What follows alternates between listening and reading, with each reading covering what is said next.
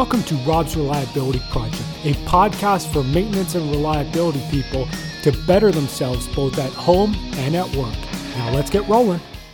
Welcome to Rob's Reliability Project. I'm Rob Kalwarowski. Thank you for listening to the show. And if you enjoyed the podcast, please subscribe to Rob's Reliability Project on your favorite podcast platform, as well as share it with your colleagues. If you're looking for more content, check out or follow Rob's Reliability Project on LinkedIn and Facebook for some different types of content, and check out robsreliability.com as well. If you're looking for a short daily audio tip, subscribe to Rob's Reliability Tip of the Day on your favorite podcast platform. As well, it's also available on Amazon Alexa as a flash briefing. So check that out. Finally, if there are any topics, guests you'd like to hear from, questions you want answered, or if you'd like to appear on the podcast, just send me an email to robsreliabilityproject at gmail.com. Thanks for listening. Now let's get rolling. All right. Hey guys, I'm here with Mark Benek. He is the Vice President of Business Ventures for Uptake and he used to be the CEO, CFO, and vice president for Asset Performance Technologies, which I guess was acquired by Uptake in March. Hi, that that is correct. Yes. Mark, th- uh, first off, uh, thanks for joining us, and how are you doing? I'm doing great, thank you. How are you?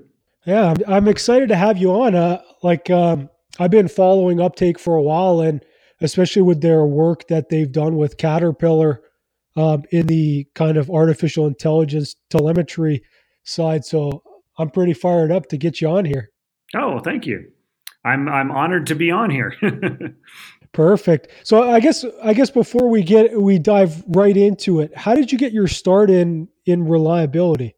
That's a good question. So I, I, think I should probably, in the interest of full disclosure up front, I, I don't consider myself much of an expert at maintenance or reliability to begin with. Uh, I am a recovering mechanical engineer, uh, but I'm much more of a startup uh, kind of person. And uh, it was about, gosh, what was this, 2018? So let's say 14 or so years ago. Um, I was starting a venture capital fund in New Mexico, and I happened to meet a gentleman by the name of Carlos Cashman who was starting a software company called Asset Performance Technologies, and and uh, we became good friends, and we sort of kidded each other. Whoever gets their business started first will hire the other person, and my venture capital firm didn't get off the ground, and uh, so Carlos said, "Hey, why don't you come?"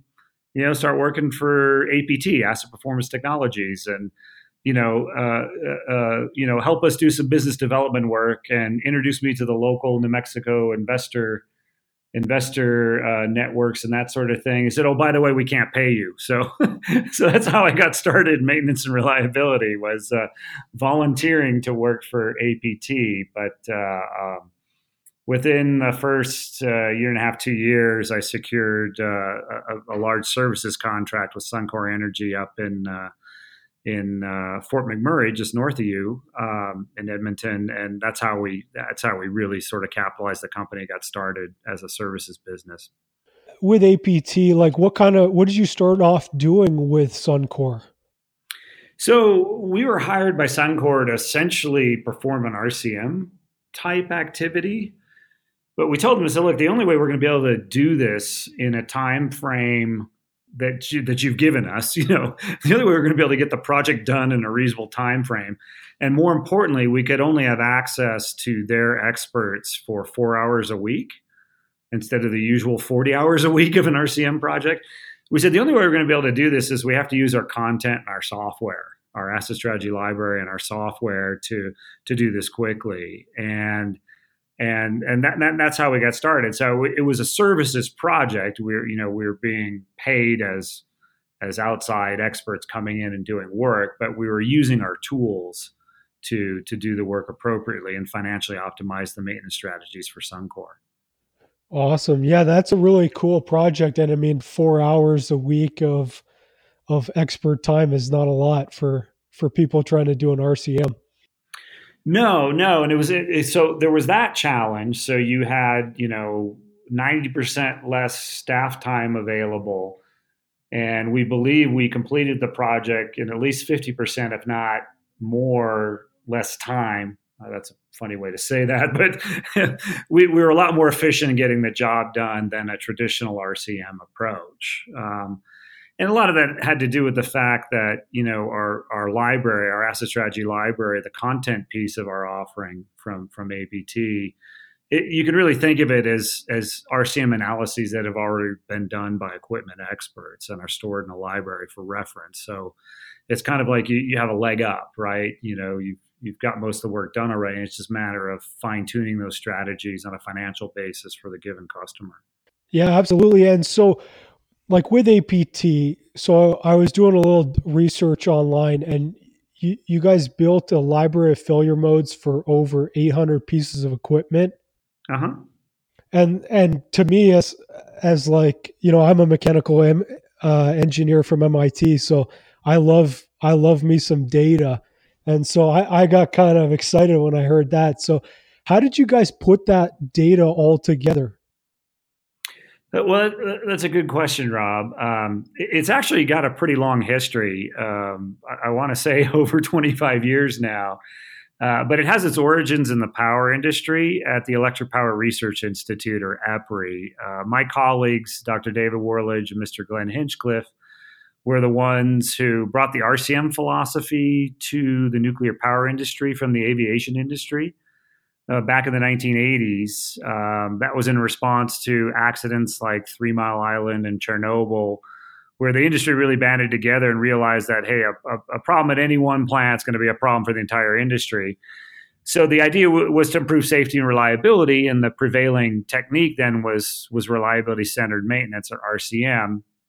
What the industry found, though, very quickly was that you know RCM is painful in its truest form. Um, it's expensive, it's time consuming. You take your best people out of their day jobs and you sequester them in a in a, in, in a room for for weeks on end. Um, so the industry realized pretty quickly that hey, you know, we got ninety percent of the plant that still needs a maintenance plan, but we don't have time to do RCM, which caused uh, uh, Worledge and Hinchcliffe to start thinking about a template-based approach to to maintenance. Um, you know, develop the FMEA tables once in a universal sense across all known operating contexts, and then ask the experts to also uh, provide information about the tasks and intervals to mitigate those failure mechanisms across all known operating contexts.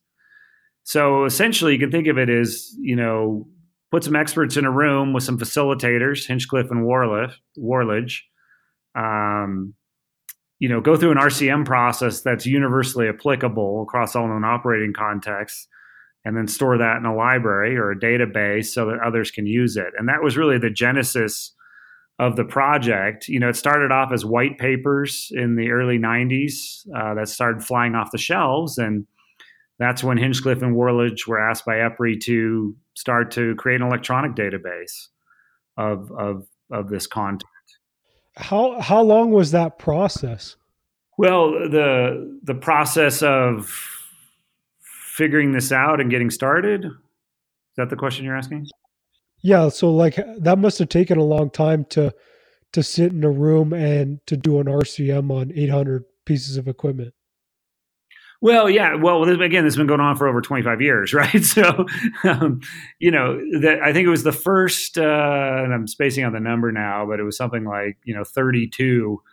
Those were white papers. And, you know, those took a little longer, right? Because you were figuring out the process of how you do these data collection workshops and, and fig- you know, figuring out what are the right experts to have at the table, including the OEMs and that sort of thing.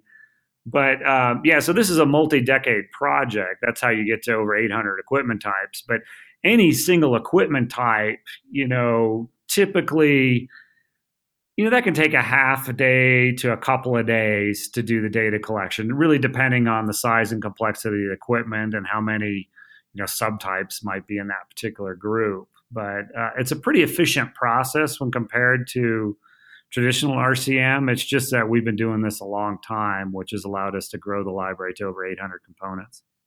Yeah, no, that's pretty that's pretty exciting and it's definitely it's definitely a lot of work. So you guys have something great to great there. Well, we're pretty excited, you know, as as APT, you know, we were a small company, right? So we basically had Hinchcliffe and Worledge uh, doing those data collection workshops, and then they've been the exclusive facilitators really until now, these past couple of decades. But as part of Uptake, now we can bring more resources, both human and financial, to the table to continue to to curate this expert content, which which we believe is a real differentiator in the marketplace for the company. Yeah, that's. Uh, I mean, that's why you know one of the reasons why I'm excited to have you on here is the one of the one of the gaps that I see uh, with people who are in the kind of artificial intelligence field is they look at it from a it's it's almost like a, a finance perspective where the problem's unconstrained. And so they just they're like well give us as much data as possible and i will tell you something. And from what i can tell like most of the insights really like like rely like engineering is a very um, structured world. We we live under the kind of the realm of physics. And like I think one of the approaches that we talk about like in all engineering is just like define the problem. And then of course in in reliability we talk about failure modes.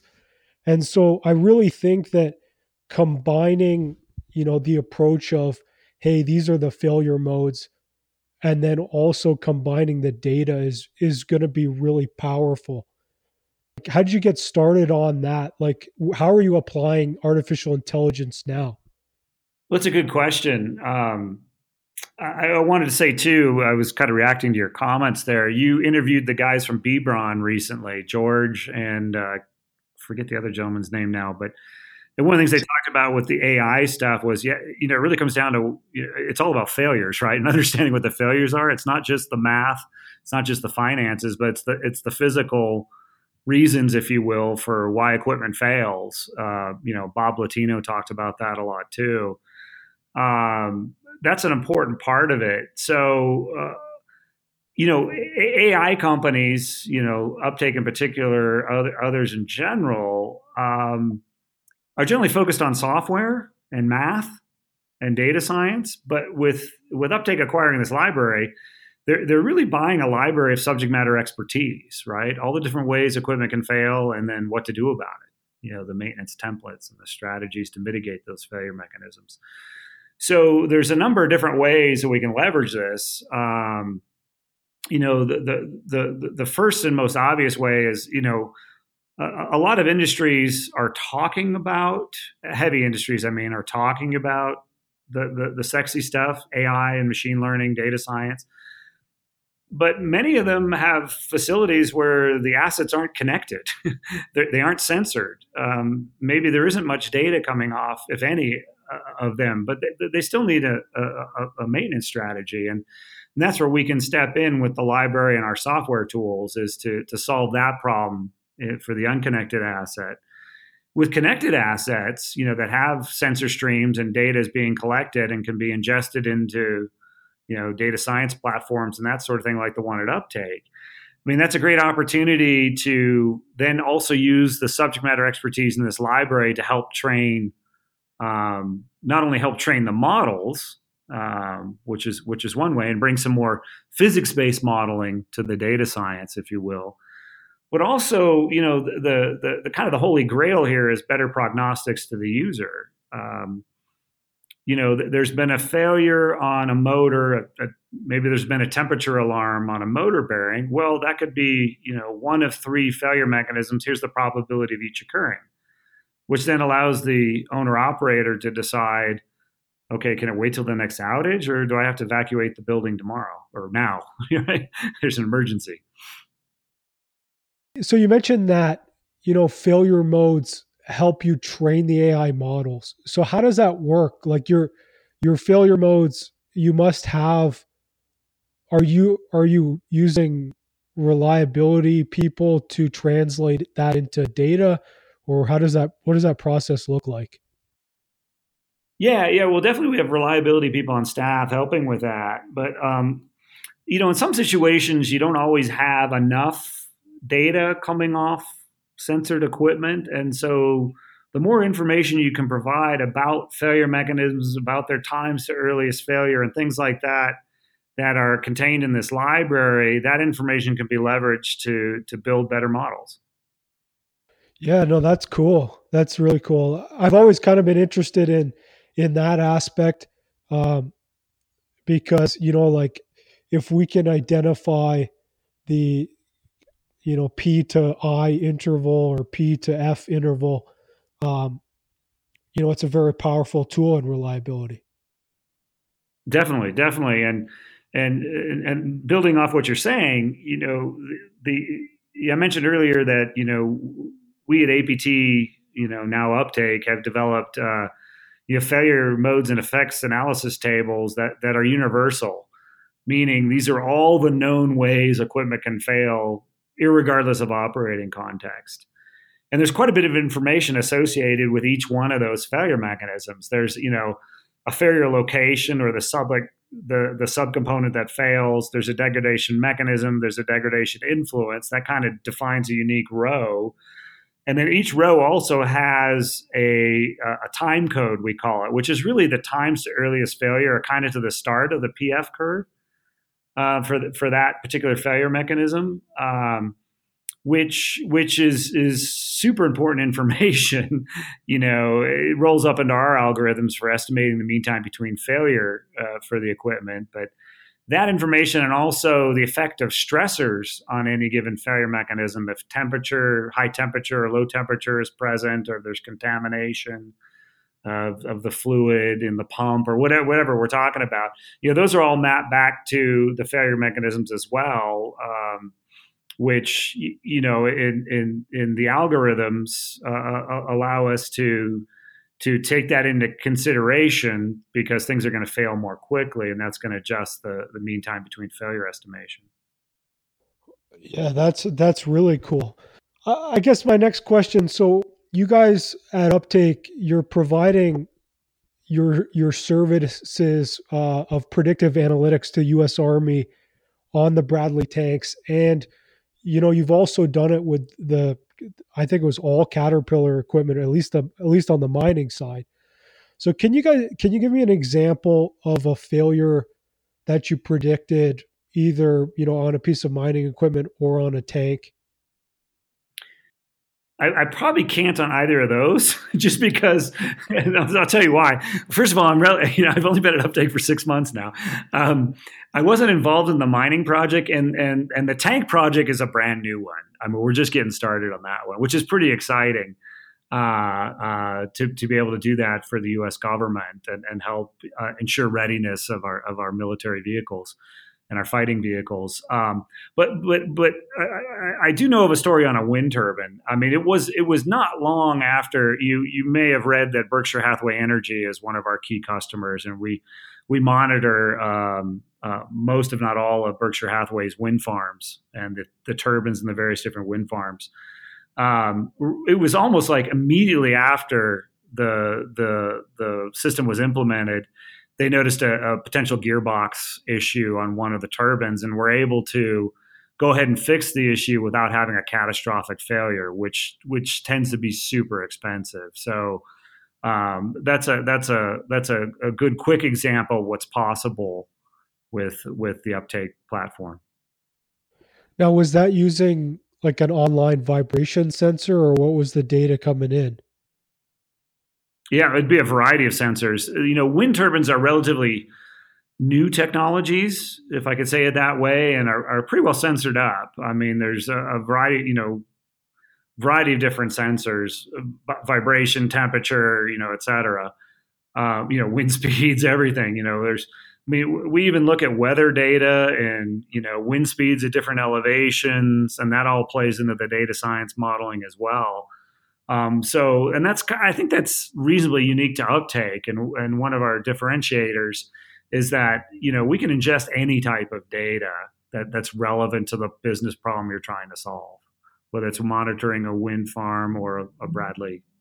Yeah, no, that's re- that's really cool. Now, so if if someone's listening um, and they want to, you know, use the uptake platform or or get, you know, your services on predictive analytics, how does how does that work? Like, what does the typical implementation look like?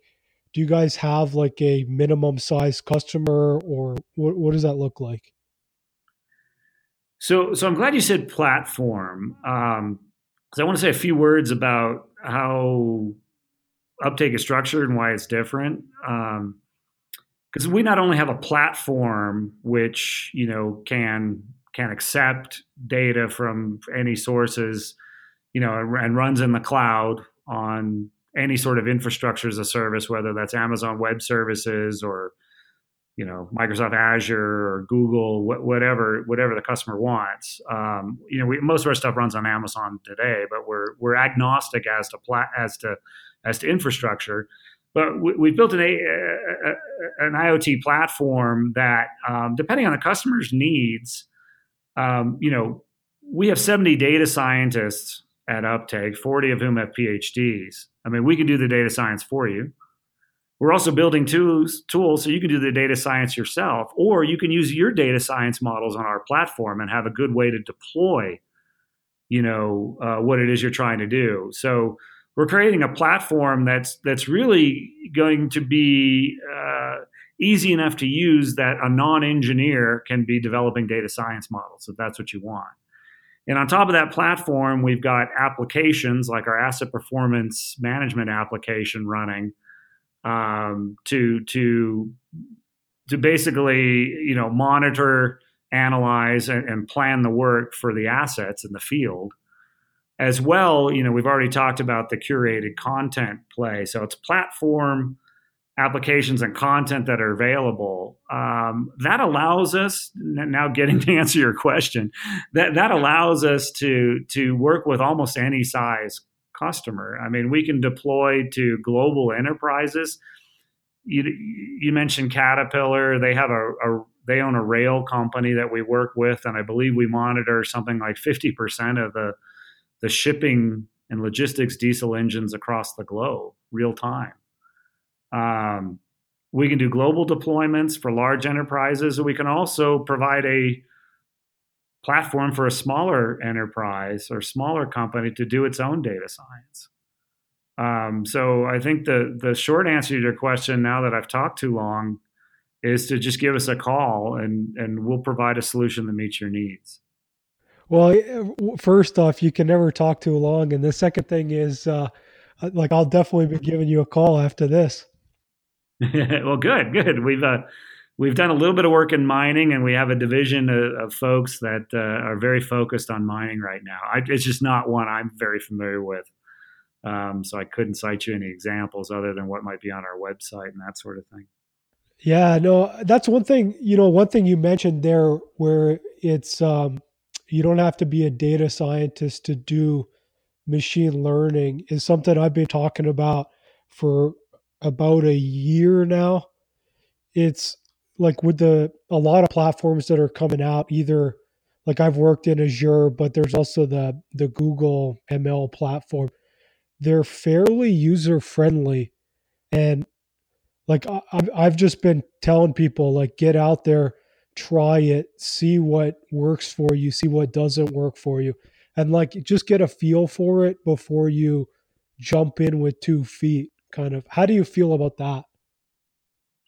No, I agree with you. Um, yeah, I, I, think you know whether, whether whether the assets are connected or unconnected, it's always a big a, a, a, big, hairy, audacious goal, if I could say it that that way, a BHAG to tackle.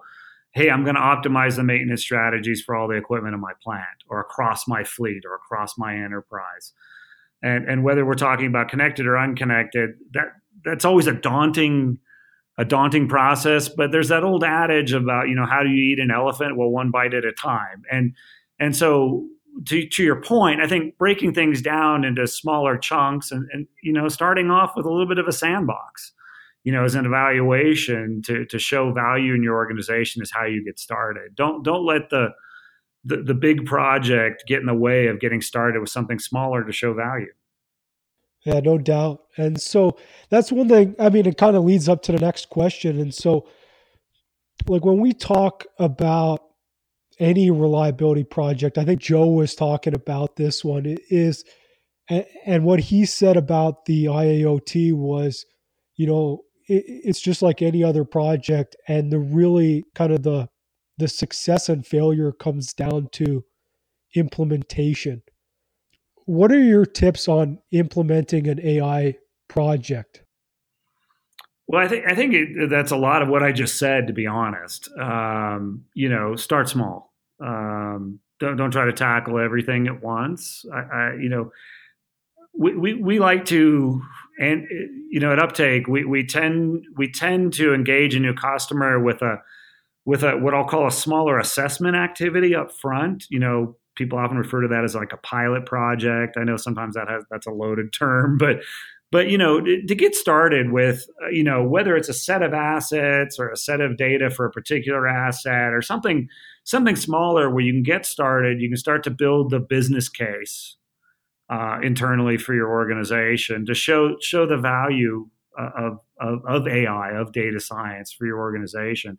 That's a great way to start. And then it comes down to, and this is really customer centric and customer dependent on, you know, what the rollout would be, you know, uh, but you tend to want to phase that, right? You know, phase it in, in chunks as opposed to, you know, doing it all at once. Um, in my experience, you know, prior to uptake, you know the phased approach is is the way to go to, to ensure success in, in any project. And and you're right you know IIoT is just another type of industrial project that should be treated like any other. Absolutely. And so you know you have a lot of customers. Do you ever see people who are afraid of artificial intelligence? Either they're afraid of you know either losing their job to a computer or they're just they don't know the power of AI and they're they're kind of reticent to turn over the health of their equipment to a computer? Yeah, we do. And and I think we have to thank the Terminator movie franchise for that. Um, you know, it's put the fear of God in everyone about the power of AI and machines taking over. You know, in my opinion, we're a long ways from that. And and more importantly, you know what we're talking about here for industry are tools that augment humans and augment human performance and help automate decision making processes. Certainly and we've all read about this in the news you know it's going to change the workforce you know. There will be some jobs that are jobs that can be automated will be eliminated.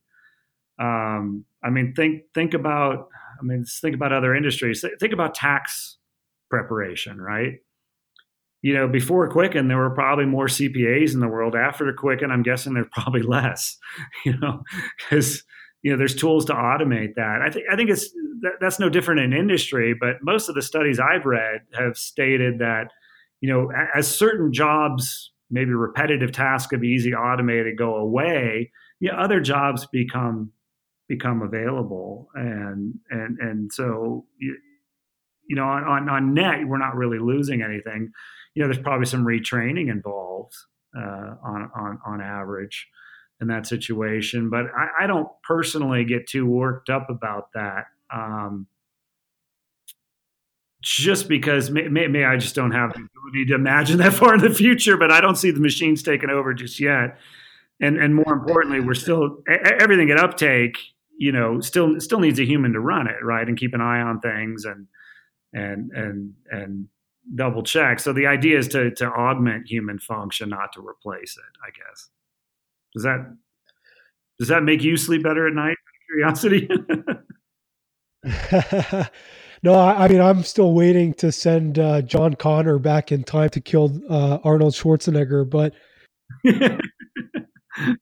um, or however that goes. I think that was backwards. Um, but yeah, no, I I agree 100. percent Like like I, I kind of took a dive into machine learning at my office to uh, like we have I have a, a group of guys who their job is to look at oil samples and kind of diagnose for the customer whether there's an issue or not.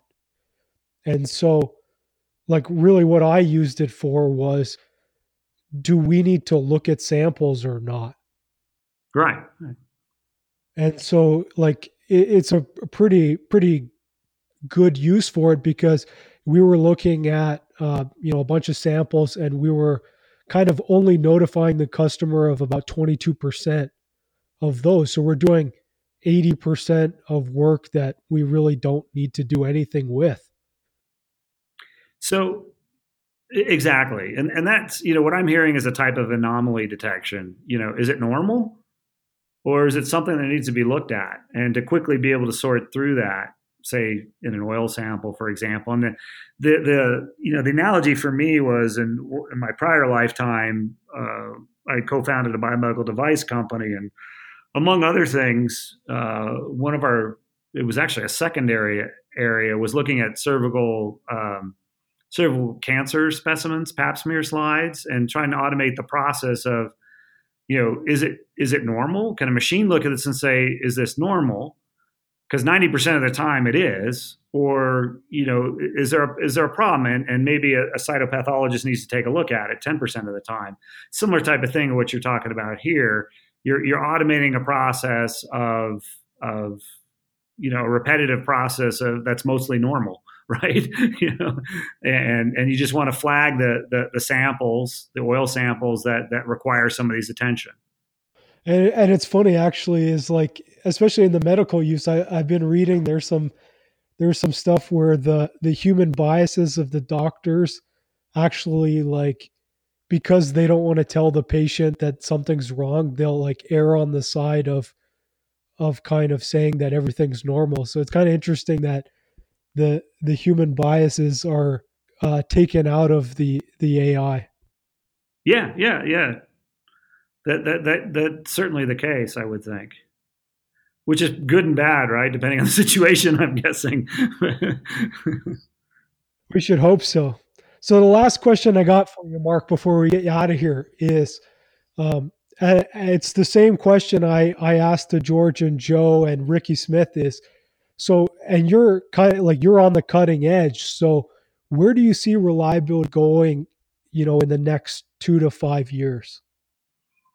Two to five years. Um, I th- well, I think I think the next two to five years, what you're going to see is uh, what what was a, a culture of a lot of talk about AI and Internet of Things is going to be a culture around hey th- these are the benefits we're really seeing from that. Um, you know these are you know failure failure processes in the plant are, are long term right? You know hopefully things aren't failing daily right? You know a lot of the failure mechanisms that you'll see in our library and the time codes are, are in years right? And so so it takes time to to implement these new systems and then track them you know, over the next few years to see if they're really providing benefit. And I'm convinced they are. And I think that's really going to be the discussion in two to five years.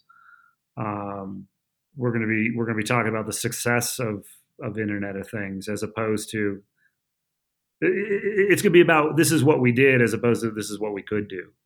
Yeah, and it's a, it's a pretty exciting time, I think, in in reliability at least. Oh, I, I, I couldn't agree more. Um, I mean, I'm kind of a tech nerd at heart, as you probably noticed, and um, you know, to be able to to be able to to do what we were doing at APT and now put that on steroids with data science and machine learning and AI is is really exciting because you know you're you're taking technology not for technology's sake, but to to solve business problems. And and that's a key thing I should probably mention about uptake is it, what really struck me during the whole acquisition process of why this was such a good match for us to join them was you know it's not just about data science. I mean I talk to customers all the time like oh yeah we have a data science department. Oh and they they flag stuff all the time. They give it to engineering and nobody looks at it. Engineering doesn't trust it you know or some some derivative thereof where the information is not getting shared with the right people for whatever reasons.